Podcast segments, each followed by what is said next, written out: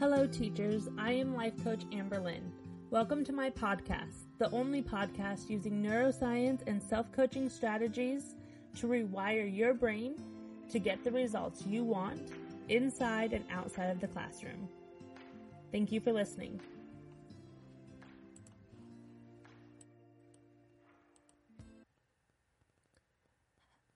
Hello, teachers. I am passionate about teaching you about the brain and how knowing this information will change your life inside and outside of the classroom. This week, I want to share with you the importance of learning about the brain, the human brain, the teacher brain, and the student brain. Because, let's face it, even though we all have a human brain, each individual have different reactions when it comes to their brain. The human brain is designed to do three things. One, conserve energy. Two, increase pleasure. And three, decrease pain. We have a primitive brain. It's the lower part of our brain that reacts impulsively to the predisposition wiring of the human brain. This part of the brain contains the amygdala, also known as the overreacting superhero. This is the part of the brain that is responsible for emotional reactions. Ever wonder why you overreact to frustration, snap at someone, anxiously panic over something that seems so small? All of this comes from the primitive part of our brain that is wired to save us from perceived threats. Perceived threats are anything that our brain thinks, oh my gosh, this is going to harm us, or this is a life or death situation. Which used to be very helpful back in the days of, you know, cavemen and survival. But nowadays, it perceives threats even as emotions that we do not feel comfortable feeling. It's very interesting. The higher brain contains the prefrontal cortex. This part of the brain is responsible for making decisions, planning ahead. This part of the brain is easily overridden by the primitive brain. In order to use the higher brain intentionally, it takes practice, planning ahead, and awareness. The first step in learning how to engage your higher brain, ironically, is learning to feel emotions. Not buffer through them, resist them, but truly learning to feel, sit with, and be aware of the emotions as sensations in our body. We have been taught that emotions are either good or bad, positive or negative. However, that information is not helpful for our primitive brain. When learning to manage our thoughts and our emotions, we have to take those labels off.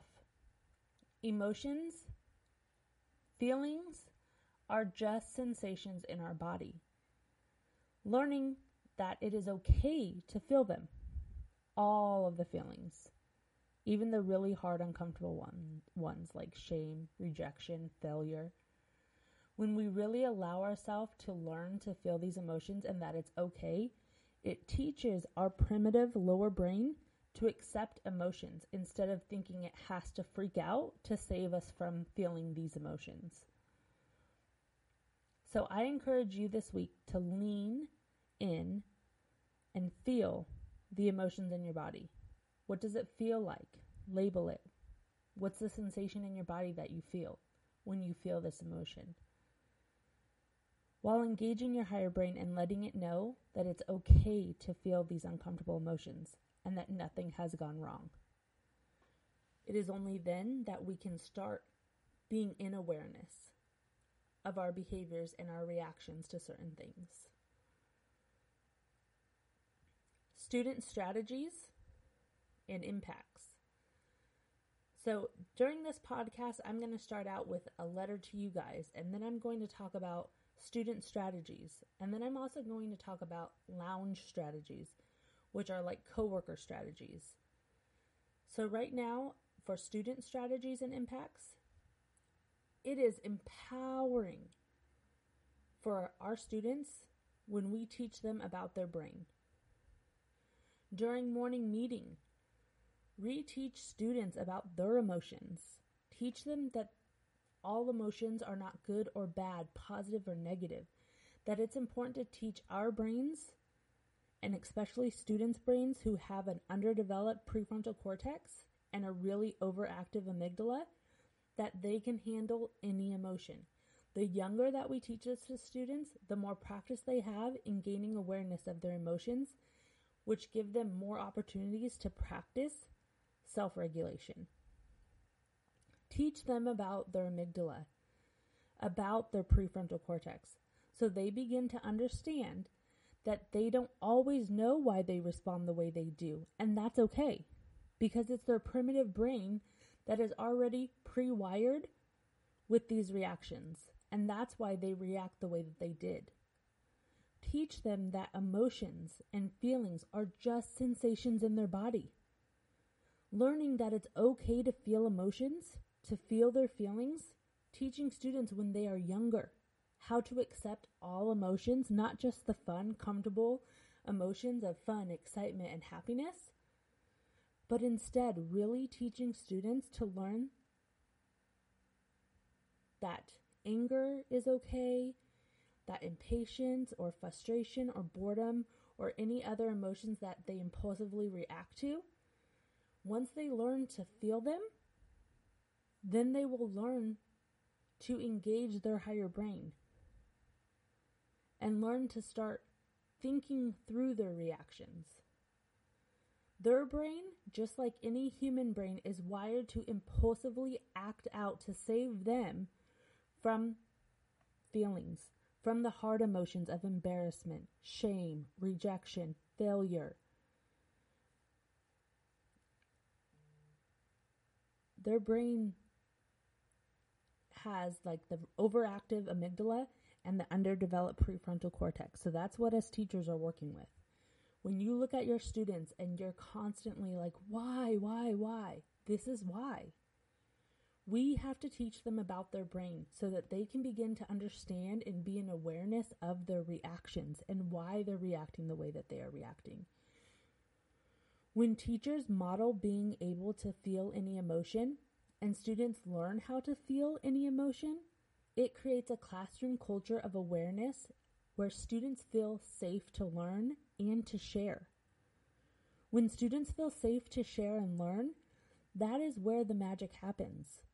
Students will not be ready to learn until their brain is primed for learning.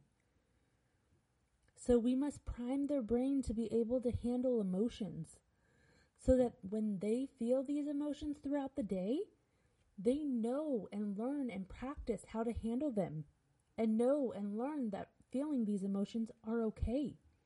And over time, they will learn how to practice choosing how they want to react and will be able to engage in learning. Teaching students that it's okay to feel bored and still do the work. Teaching them that it's okay if they feel frustrated because something is hard, but they can still do the work while feeling frustrated will blow their brains. Because right now, their brain is telling them one thing, and we need to speak louder to them than their brains are speaking to them. It is so empowering to see.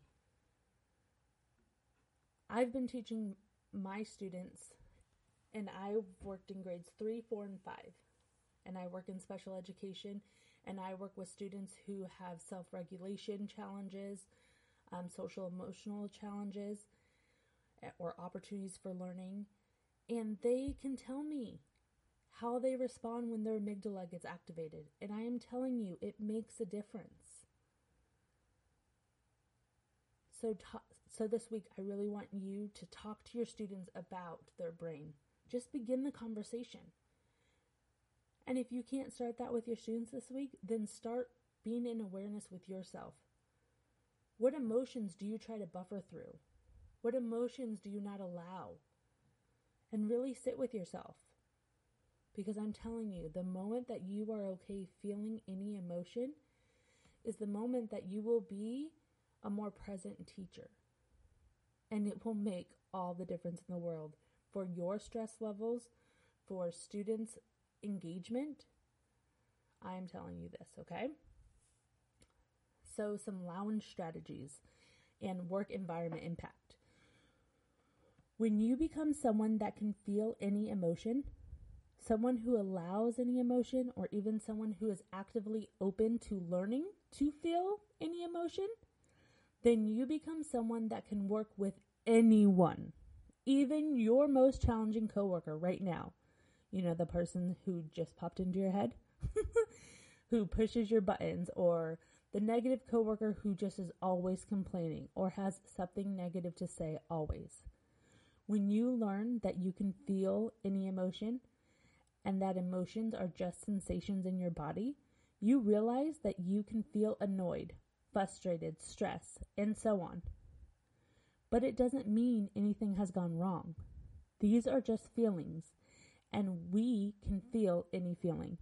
Because what is the worst thing that will happen when we let ourselves feel an emotion? Let me ask you that again. What is the worst thing that can happen when we allow ourselves to feel any emotion? The worst thing that could happen is our thoughts about that emotion and what we choose to make it mean. We will learn about our thoughts next week. I am so excited, you guys, for this podcast, and I am so excited to be talking to you about your brain, about your students' brain, and about how to manage our schoolwork environment. I also wanted to take a moment to share my week's reflection with you. So I'll only be doing this about once a week, but I felt that it's really helpful for you guys to know that I'm doing this work too. This week I have really learned let me try that again. this week I've been really leaning into being able to feel any emotion. I really had to practice leaning into the hard, uncomfortable emotion. Because I'm a reforming, I put it in quote, people pleaser. I would often not say anything because I didn't want someone not to like me or to think I was being mean or I was being confrontational. I used to always eat my lunch in my classroom, you know, the lounge so often became a place of negativity, of complaining and venting. I do not believe we need, let me just, I do believe we need a place for that. But we also need a place that lifts us up, rejuvenates our purpose, and refuels us. Our job is hard. Students can be challenging. However, I have learned through the life coach certification courses at the life coach school that our thoughts create our emotions and our emotions drive our actions. And our actions give us the results that we have in our lives. So, really learning to believe this belief and knowing that our thoughts cause our emotions, I intentionally think thoughts on purpose. I am aware of the thoughts I'm thinking throughout the day and what emotions they cause me. So, this year, I really wanted to eat in the lounge and be a source of lifting people up or offering a different perspective. I no longer wanted to hide behind the facade of, they're so negative, they make me feel negative, because I am taking ownership of my emotions and my thoughts. So, my inner goal was to no longer sit back and be quiet when someone says something that could negatively affect the school environment, even if it caused me really uncomfortable emotions. And this week, I had the best learning opportunity. In the lounge, a teacher was sharing her frustrations over a student. A student she felt was disrespectful and purposefully argues and is just rude. This is the story in her brain, and her brain is giving her evidence to believe this story. And I will get into more about the brain patterns there later and I was letting her know that she can send the student to me and we can do some brain talks because it sounds like he has very impulsive reactions. Another teacher said, Some students are just assholes. My heart dropped, my body got tight, and this is the moment I would normally have gotten quiet and eventually just ducked out of the lounge. Instead, I said, Well, that is not something I am willing to believe to be true. Which led another teacher to say, I don't think he is. He can be charming. Which then that same teacher said, then he could just need to be loved on. And I was like, thank you. Oh my gosh. Could you imagine, though, where that conversation could have gone if I wasn't brave enough to say something? If I was not willing to feel that awkward, uncomfortable feeling of disagreeing with someone or being too worried about what that teacher would think of me? But I've been constantly practicing that no matter what, I have my own back. No matter what the situation, and that I am open to feeling any emotion, really allowed me to be able to speak up and do something that aligned with my values. It is amazing the confidence you get to feel inside of you when you allow yourself to sit with any uncomfortable emotion. So, here is to feeling our feelings this week, teachers. We can do it. And it is the best thing for us and for our students. So, go out and feel your feelings. Have a great week.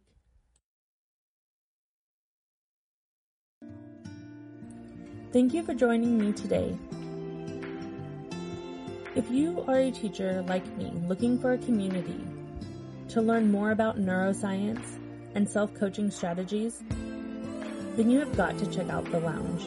The Lounge is my membership community filled with teachers just like you, learning neuroscience and learning self coaching strategies to empower themselves inside and outside of the classroom. If you would like more information, go to www.iamtheteachersbraincoach.com